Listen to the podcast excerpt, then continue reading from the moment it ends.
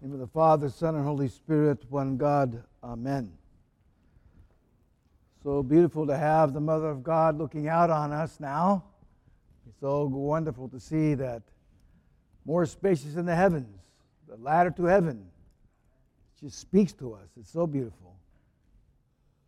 It's the glory of the iconography of the church. It really sets apart uh, this place as a uh, piece of heaven. So we go to heaven when we come to church.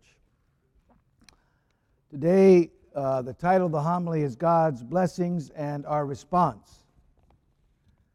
We hear and see in the gospel text God's love and power, has compassion on the widow, tells her, Do not weep.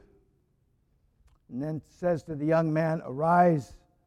And he arises and returns to his mother. And we see this great reunion of mother and son. So, the beauty of God's love and power for us, we see that and are grateful for that. The epistle tells us we are temples of the holy and living God, which is a very powerful and important thing just to contemplate. You're a temple of God. All our thoughts, all the things in life that we think about, you're a temple of the living God. God lives in you. If we took a breath like that every morning, it would really change our day. God lives in me. And then we hear our response from St. Paul Let us cleanse then ourselves from every defilement of body and spirit and make holiness perfect in the fear of God. So let us first look at the gratitude we have for God's love for us and that He lives in us and moves among us. You know, at Great Compline, we hear these words during Lent God is with us. Understand, all you nations, submit yourselves, for God is with us. It relates to this very beautiful passage in Isaiah. What God is with us? For unto you a child is born, unto, unto us a sign is given. The government will be on his shoulders. His name will be called Wonderful, Counselor, Mighty God, Everlasting Father, Prince of Peace. Of the increase of his government and peace there will be no end upon the throne of David and over his kingdom to order it and establish it with judgment and justice from that time forward, even forever. The zeal of the Lord of hosts will perform this. This is the God that is with us. This God that became man in the Virgin Mary and is for us wonderful, counselor, mighty God, everlasting Father, Prince of Peace.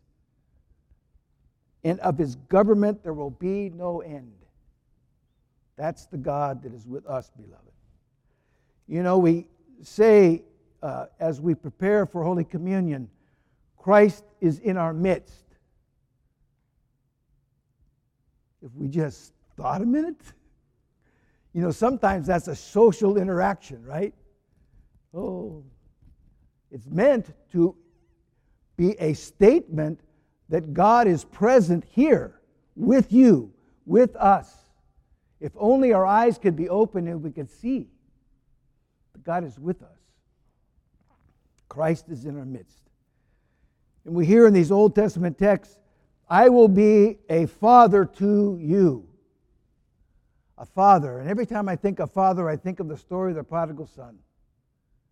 How when we return to him, as we kind of float around in our day, in our life, and come back to him, he comes to us, he rushes to us, gets on his knees, kisses us on the neck, gives us sandals so that we can walk uprightly, puts a ring on our finger so we're again united to our inheritance he puts a robe of righteousness on us, and he kills the fatted calf so we can take communion.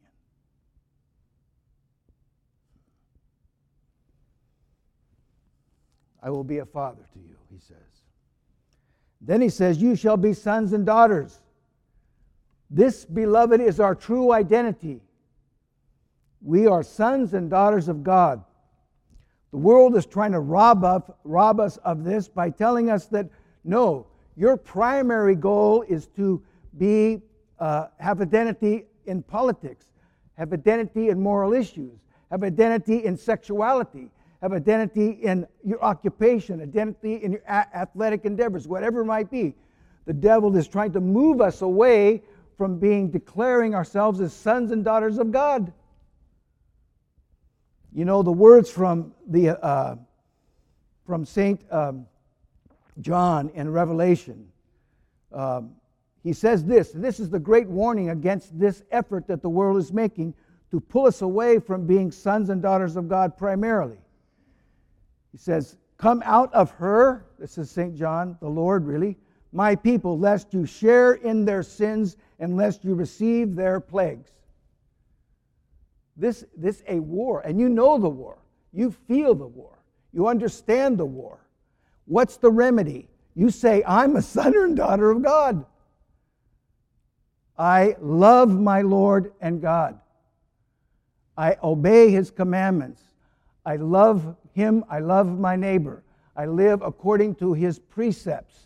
That's the remedy to all, these, all this noise that comes at us. Who are you? I'm a son and daughter of God. I love him. I love my neighbor. And I follow his commandments. That's first and primary for us. Don't let the world rob that from you. Don't let the world take any of that away. You are first a son and daughter of God. So uh, it's such an important piece, I think, for us to kind of hold on to and, and understand the importance of it being um, solidly placed in our hearts and minds in these days, especially. So, thanks be to God that we are, he's, he's our Father to us, He's with us, He dwells in us, and that we are His sons and daughters. So, our effort, what's our effort? Our effort is to cleanse our, our souls and bodies and make holiness perfect in the fear of God. These are the words from St. Paul. You know, the Lord's Prayer is very clear to us. We begin it Our Father who art in heaven, hallowed be thy name. You know, God, does ha- God has no trouble keeping his name holy. You realize that? You're not asking him to keep it holy. What you're asking is, Lord, help me keep your name holy. This is really a, a, uh, a prayer yourself. Lord, hallowed be thy name. Lord, help me keep your name holy. Cleanse me from the defilement of flesh and spirit that's around me all the time. So when you say that petition, pause a bit and understand that it's, it's your holiness that's focused there. Saint Anthony, Saint Anthony, Father Anthony Coniaris, he may be, I don't know. Uh, Father Anthony was early on in our development, actually spoke to us about 25 years ago, a really beautiful man. One of his uh, efforts was to take the teachings of the ascetic fathers and make them kind of simpler, a little bit more understandable. And one of his lines, my wife shared this with me, Anthony Kerr says, God loves us as we are, but he loves us too much to leave us that way. Isn't that great? God loves us as we are, but he loves us too much to leave us that way. So there's an effort we all are to make. It's a very powerful thing to think that way. He loves you just like you are right now, but he loves you too much to leave you that way. So he's always has to make an effort to, to strive to move forward in our life. Um, so we understand that's a great battle for us. And it, it, it, will take a sustained effort. Every day we must make an effort in this, in this life to conquer the vices and to establish the virtues in our life. But we do have a great physician and a great leader in Christ Himself.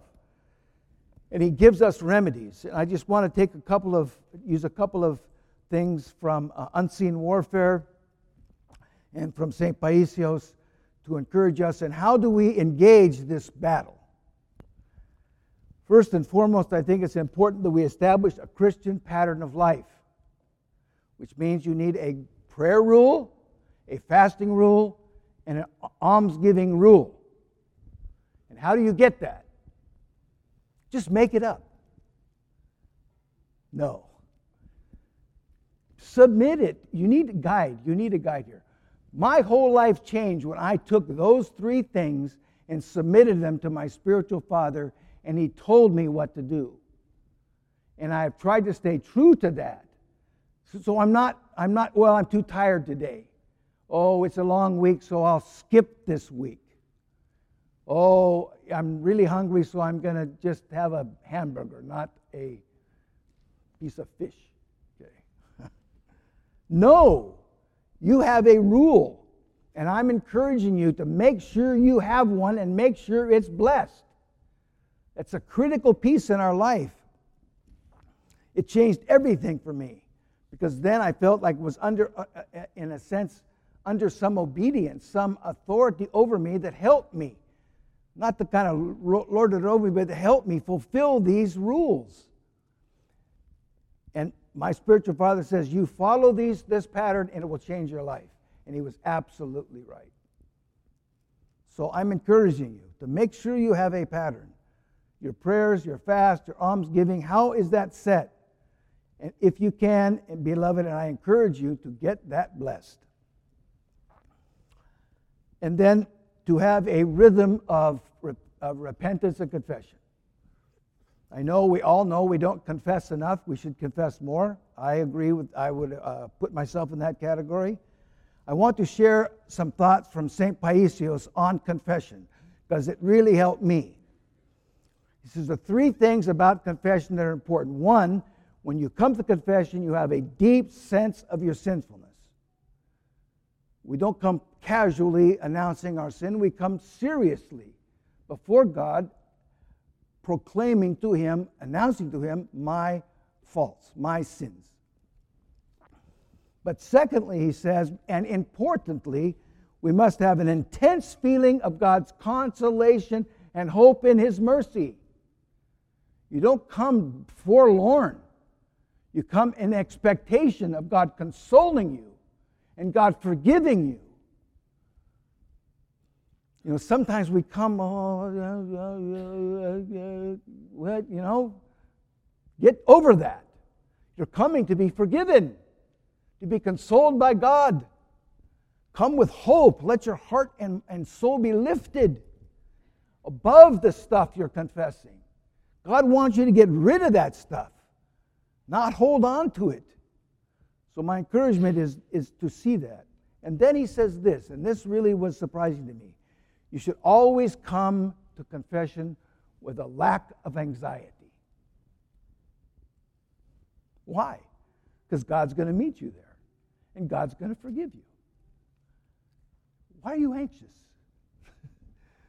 Beautiful. Hope and consolation in God's mercy and no anxiety. So you leave confession free. Freedom from the sin you've confessed. So encouraging to you. Um, another thing uh, from Unseen Warfare, and I'll use a little St. Paisios here too. In our struggle to flee the vices and, and impart the virtues in our life, we need to flee the territory of hostile thoughts. You ever come into the territory of hostile thoughts? Does that place exist for you? The territory of hostile thoughts? St. Paisios says this. He says you, you have two options. You can be a fly or a bee. He says a fly flies to all the things that are dirty and nasty and lands on those things. Or you can be a bee and fly to those things that are sweet and sugary and lift your soul. You know, we tend, his, one of his great tenets is to flee the negative thoughts and always flee to ones. so let me just give you an example of this.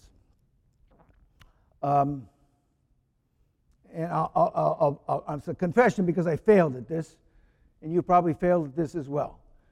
So I'm driving on the highway and I'm trying to get into a lane, and some guy's coming right behind me and honks his horn like, and you know, eh, you're all feeling it right now anyway. So, and I'm just going, I said, Don't go there. Don't do anything. Don't do anything. Don't do anything.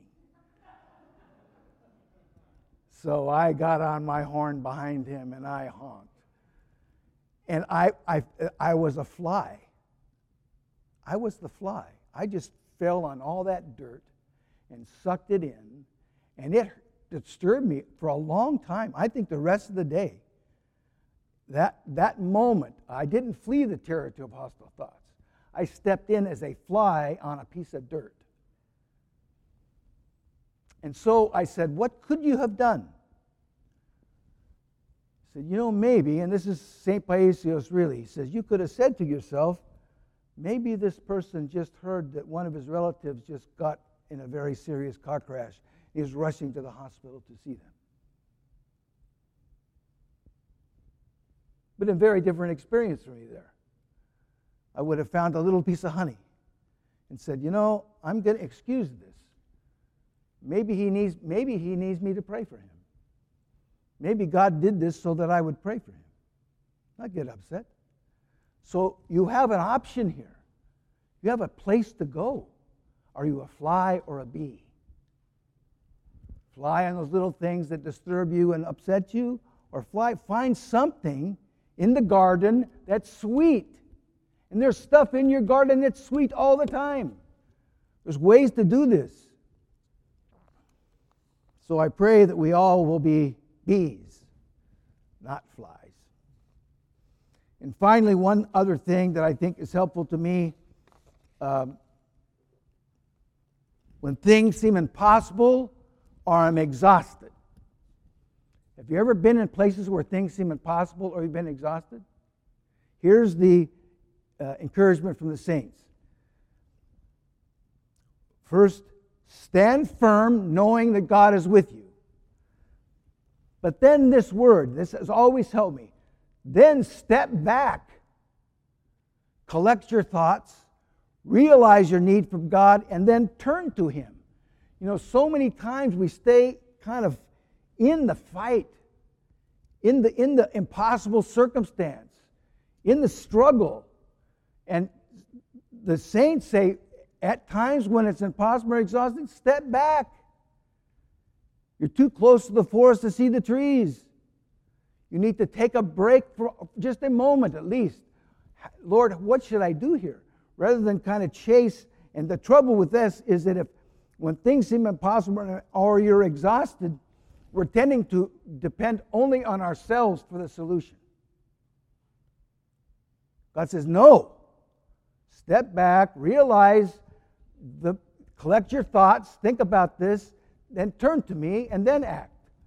So I think it's really important, and I, I've used this so many times, that when you're in those circumstances, impossibility, exhaustion, step back. You don't need to act right away. Better to step back and act in a holy way than step into it and find yourself in more trouble. So, these things, beloved, I hope they're helpful to you. They've always been helpful to me. So, in conclusion, let us first be thankful that God loves us, that He is a Father to us, and that we are His sons and daughters. And let us continue to petition Him to help us act as good sons and daughters cleansing ourselves from every defilement of body and spirit, making holiness perfect in the fear of God. In the name of the Father, Son, and Holy Spirit, Amen.